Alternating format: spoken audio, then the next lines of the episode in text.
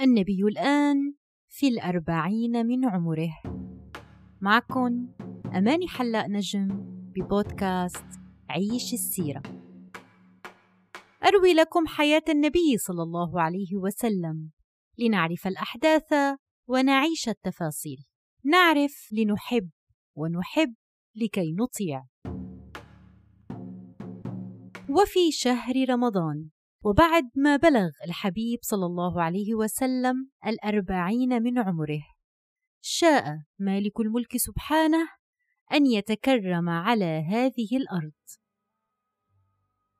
فكان الحدث الأضخم يلي مرت في هيدي الأرض وهو نزول الوحي على سيد الأولين والآخرين وخاتم النبيين. فأكرم الله حبيبه بالنبوة وأخرجنا به من الظلمات إلى النور. وخلينا نستعرض أحداث ليلة البعثة من رواية الإمام البخاري رحمه الله عن السيدة عائشة رضي الله عنها. فتقول الرواية فبينما كان صلى الله عليه وسلم في خلوته في غار حراء جاءه الملك فقال له اقرأ فقال صلى الله عليه وسلم ما أنا بقارئ فتكلم النبي صلى الله عليه وسلم ببشريته وبحسب قدراته فالنبي عليه الصلاة والسلام أمي لا يستطيع القراءة ولا الكتابة فهو صلى الله عليه وسلم ما كان حافظ شيء لحتى يقرأه ولا يوجد شيء أمامه حتى يقرأه وحتى لو كان هناك شيء فهو أمي لا يقرأ ولا يكتب. لذلك قال له ما أنا بقارئ؟ ولكن قدرة الله سبحانه وتعالى ستجعل من هذا الأمي معلما للبشرية كلها إلى يوم القيامة. تخيلوا معي هذا الموقف. الحبيب صلى الله عليه وسلم في غار حراء بهيدا المكان يلي ما موجود فيه ناس بالغالب والنبي جالس لوحده وإذ بشخص يقترب منه ويقول له هذا الكلام. فبداية جبريل لم يأتي النبي عليه الصلاة والسلام بصورته الملائكية إنما جاء بصورة رجل ولكن الموقف ككل في غاية الشدة والمهابة. فأخذه جبريل وضمه ضمة شديدة حتى بلغ الجهد منه. صلى الله عليه وسلم. فتركه ثم أعاد عليه مرة ثانية وقال له اقرأ. فقال صلى الله عليه وسلم ما أنا بقارئ. فضمه ثانية ثم تركه وقال اقرأ. فقال ما أنا بقارئ. فضمه الثالثة حتى بلغ منه الجهد. ثم تركه وقال اقرأ باسم ربك الذي خلق. خلق الإنسان من علق. اقرأ وربك الأكرم الذي علم بالقلم علم الإنسان ما لم يعلم. رجع صلى الله عليه وسلم بعد هيدي الكلمات يرجف فؤاده.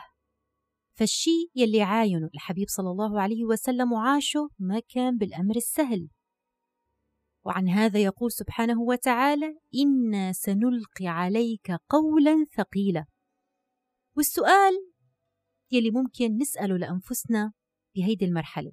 الله سبحانه وتعالى قادر على أن يربط على قلب النبي عندما كلمه جبريل. هل هذا صحيح؟ طبعا وبكل تأكيد. فلماذا لم يربط الله على قلبه؟ يعني لماذا شعر النبي بهذه المهابة؟ لماذا شعر النبي بالخوف بعد حديث جبريل معه؟ لحتى يلفت الأنظار.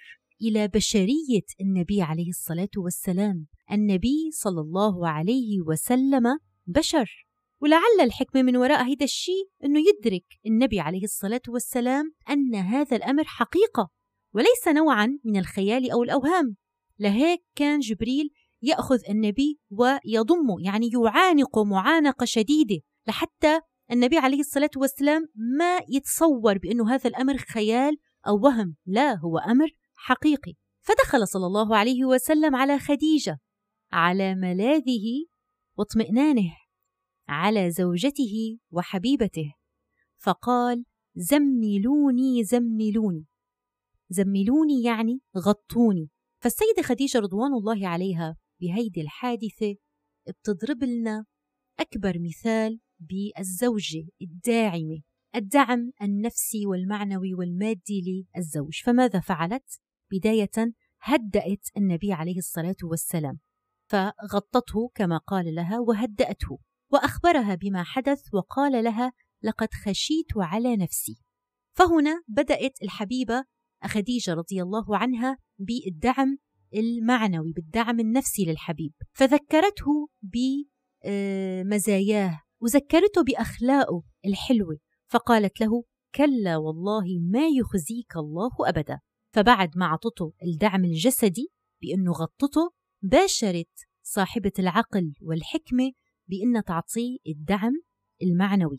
فقالت إنك لتصل الرحم وتحمل الكل وتكسب المعدوم وتقري الضيف وتعين على نوائب الحق. يعني تكرم الضيف والشخص يلي بيكون ما معه مال فأنت بتعينه وتساعد دائما الناس.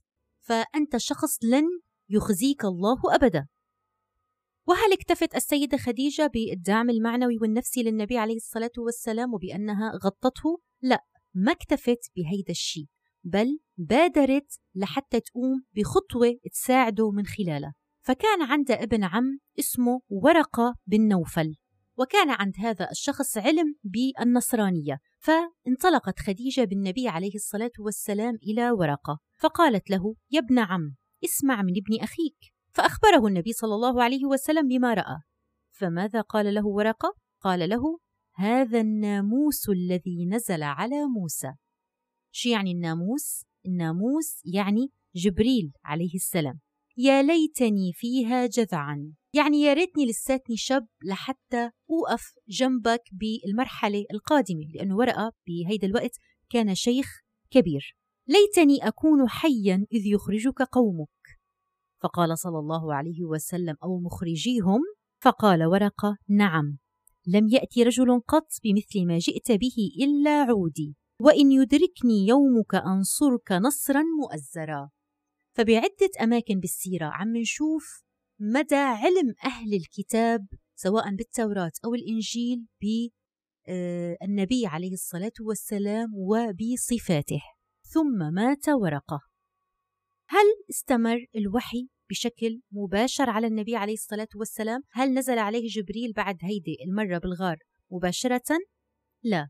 بحسب الروايات انقطع الوحي عن النبي عليه الصلاة والسلام فترة من الزمن. اختلفت الروايات عن هيدي المدة ولكن أصح الأقوال بأنها كانت عبارة عن أشهر قليلة. يعني الأرجح أن ما كانت فترة طويلة. والسؤال لماذا لم يتتابع نزول جبريل على النبي عليه الصلاة والسلام بالوحي؟ لماذا حدث هذا الانقطاع؟ مثل ما قلنا النبي عليه الصلاة والسلام بشر نعم ينزل عليه الوحي فهو بذلك ارتفع إلى مرتبة النبوة ولكنه في النهاية بشر ويلي صار معه كان أمر ثقيل جدا. فالله سبحانه وتعالى أراد أن النبي عليه الصلاة والسلام بفترة الانقطاع الوحي يهدى ويخفف عنه آه، الخوف والرهبة يلي شعر فيها وفي يوم من ذات الأيام وبينما كان الحبيب صلى الله عليه وسلم يمشي إذ سمع صوتا من السماء فرفع بصره فإذا بسيدنا جبريل. فهون شاف الحبيب صلى الله عليه وسلم سيدنا جبريل للمرة الأولى بصورته الملائكية لأن الصورة الحقيقية لجبريل عليه السلام لا يتحملها البشر هي صورة مخيفة ومهيبة جدا فبكل فترة دعوة النبي يلي استمرت 23 سنة كم مرة الرسول عليه الصلاة والسلام شاف سيدنا جبريل بصورته الملائكية الحقيقية؟ شافه مرتين المرة الأولى عند البعثة بهيدي الحادثة يلي عم نحكي عليها. فرفع صلى الله عليه وسلم بصره فإذا بسيدنا جبريل رآه قاعدا على كرسي بين السماء والأرض ففزع النبي خاف صلى الله عليه وسلم. ففزع النبي من هول ما رأى وسقط على الأرض. ثم ذهب إلى بيته فقال زملوني زملوني. وهون جاءه جبريل عليه السلام بالرسالة. فأوحى إليه بقوله تعالى يا أيها المدثر قم فأنذر وربك فكبر وثيابك فطهر والرجز فاهجر. وقفتنا اليوم بعنوان علم ودعوة. شو هي أول كلمة من القرآن؟ نزلت على الحبيب صلى الله عليه وسلم هي اقرأ. كلمات تنزل على أمي. النبي عليه الصلاة والسلام أمي لا يقرأ ولا يكتب. والقوم يلي عايش بيناتهم النبي عليه الصلاة والسلام قريش هن أمة في الغالب أمية لا تقرأ ولا تكتب. والوحي الأول يذكر القراءة ويذكر القلم. على شو بدل هيدا الموضوع؟ بدلنا هيدا الموضوع على مدى ربط أمة سيدنا محمد صلى الله عليه وسلم بالقراءة والكتابة والقلم ربط وثيق خلافا للشرائع الثانية. فالله سبحانه وتعالى هو يلي خلقنا. فالله سبحانه وتعالى يلي خلق الإنسان من عدم. سيجعلك يا محمد تقرأ على الناس ما يعجز علماء الدنيا. وحضاراتهم على أن يأتوا بمثله. وهو القرآن الكريم. فربك يا محمد ربك الأكرم رفعك درجة عالية. ليعلمك هو سبحانه وتعالى. أراد الله أن يكون هو المعلم وهو المربي لحبيبه صلى الله عليه وسلم. فسيدنا محمد لا يقرأ القرآن لأنه تعلم القراءة. إنما يقرأ القرآن لأن الله أقرأه إياه. لهيك كل إنسان فينا إذا بيعتبر حاله من أمة الحبيب صلى الله عليه وسلم لابد أنه يدرك مدى أهمية العلم في الأمة المحمدية. الأمة المحمدية ليست أمة كما يصورها الكثير هي أمة تخلف وأمة البعد عن العلم بالعكس تماما. الكلمة الأولى التي نزلت على الحبيب صلى الله عليه وسلم هي اقرأ. وفضل العلم والعلماء في ديننا الحنيف فضل كبير جدا. المسألة الثانية مسألة الدعوة. الآيات يلي نزلت على الحبيب صلى الله عليه وسلم من بعد اقرأ ويلي عرف من خلالها النبي بأنه أصبح رسولا هي يا أيها المدثر قم فأنذر. وبالفعل الحبيب صلى الله عليه وسلم بعد هيدي الآيات قام فلم يقعد حتى توفاه الله. هيدي الكلمة نزعت الحبيب صلى الله عليه وسلم من دفء فراشه في البيت الهادئ يلي داق فيه طعم الاستقرار لتدفع فيه إلى حياة جديدة إلى حمل كبير جدا. فقام صلوات ربي وسلامه عليه بعد هذه الكلمة ليظل قائما بعدها أكثر من عشرين سنة. ما استراح وما سكن وما عاش لنفسه ولا لأهله بل شال عبء البشرية كلها. ونحن إذا بنعتبر حالنا من أمة الحبيب صلى الله عليه وسلم فكل واحد فينا لازم يعرف بأنه هو مكلف بعبء الدعوة وهي وصية حبيبه ورسوله صلى الله عليه وسلم. كل واحد فينا على قدر طاقته. هل هذا الموضوع حيكون سهل على النبي عليه الصلاة والسلام؟ أو هل حيكون سهل علينا نحن كأمة الحبيب صلى الله عليه وسلم المكلفين بتبليغ دعوته؟ أكيد لا. فالله سبحانه وتعالى بعدما قال له يا أيها المدثر قم فأنذر وربك فكبر وثيابك فطهر والرجز فاهجر ولا تمنن تستكثر ماذا قال له؟ ولربك فاصبر. يعني رح تلقى الكثير من الأذى في سبيل الدعوة يلي أنت مقدم عليها. وبالفعل مثل ما رح نشوف بحلقاتنا القادمة مدى الأذى والجهد الكبير يلي بذله الحبيب صلى الله عليه وسلم. وأيضا كل إنسان مسلم لابد أنه يصبر. والصبر بهيدا الزمان قد يكون أعلى درجاته هو الثبات على هذا الدين. أنه يثبت كل إنسان فينا ويثبت عائلته والمحيطين فيه وأصدقائه على هذا الدين. أنه يثبت على فعل الفرائض ويثبت على البعد عن المحرمات يثبت على منهج القرآن وعلى منهج السنة ويغلق أذنيه عن كل ما يخالف هيدا الشيء. فجزاك الله يا سيدنا يا رسول الله عنا خير الجزاء. ورزقنا الله الصبر والثبات على هذا الدين وإنه كل واحد فينا يستحق إنه يكون فرد من الأمة المحمدية.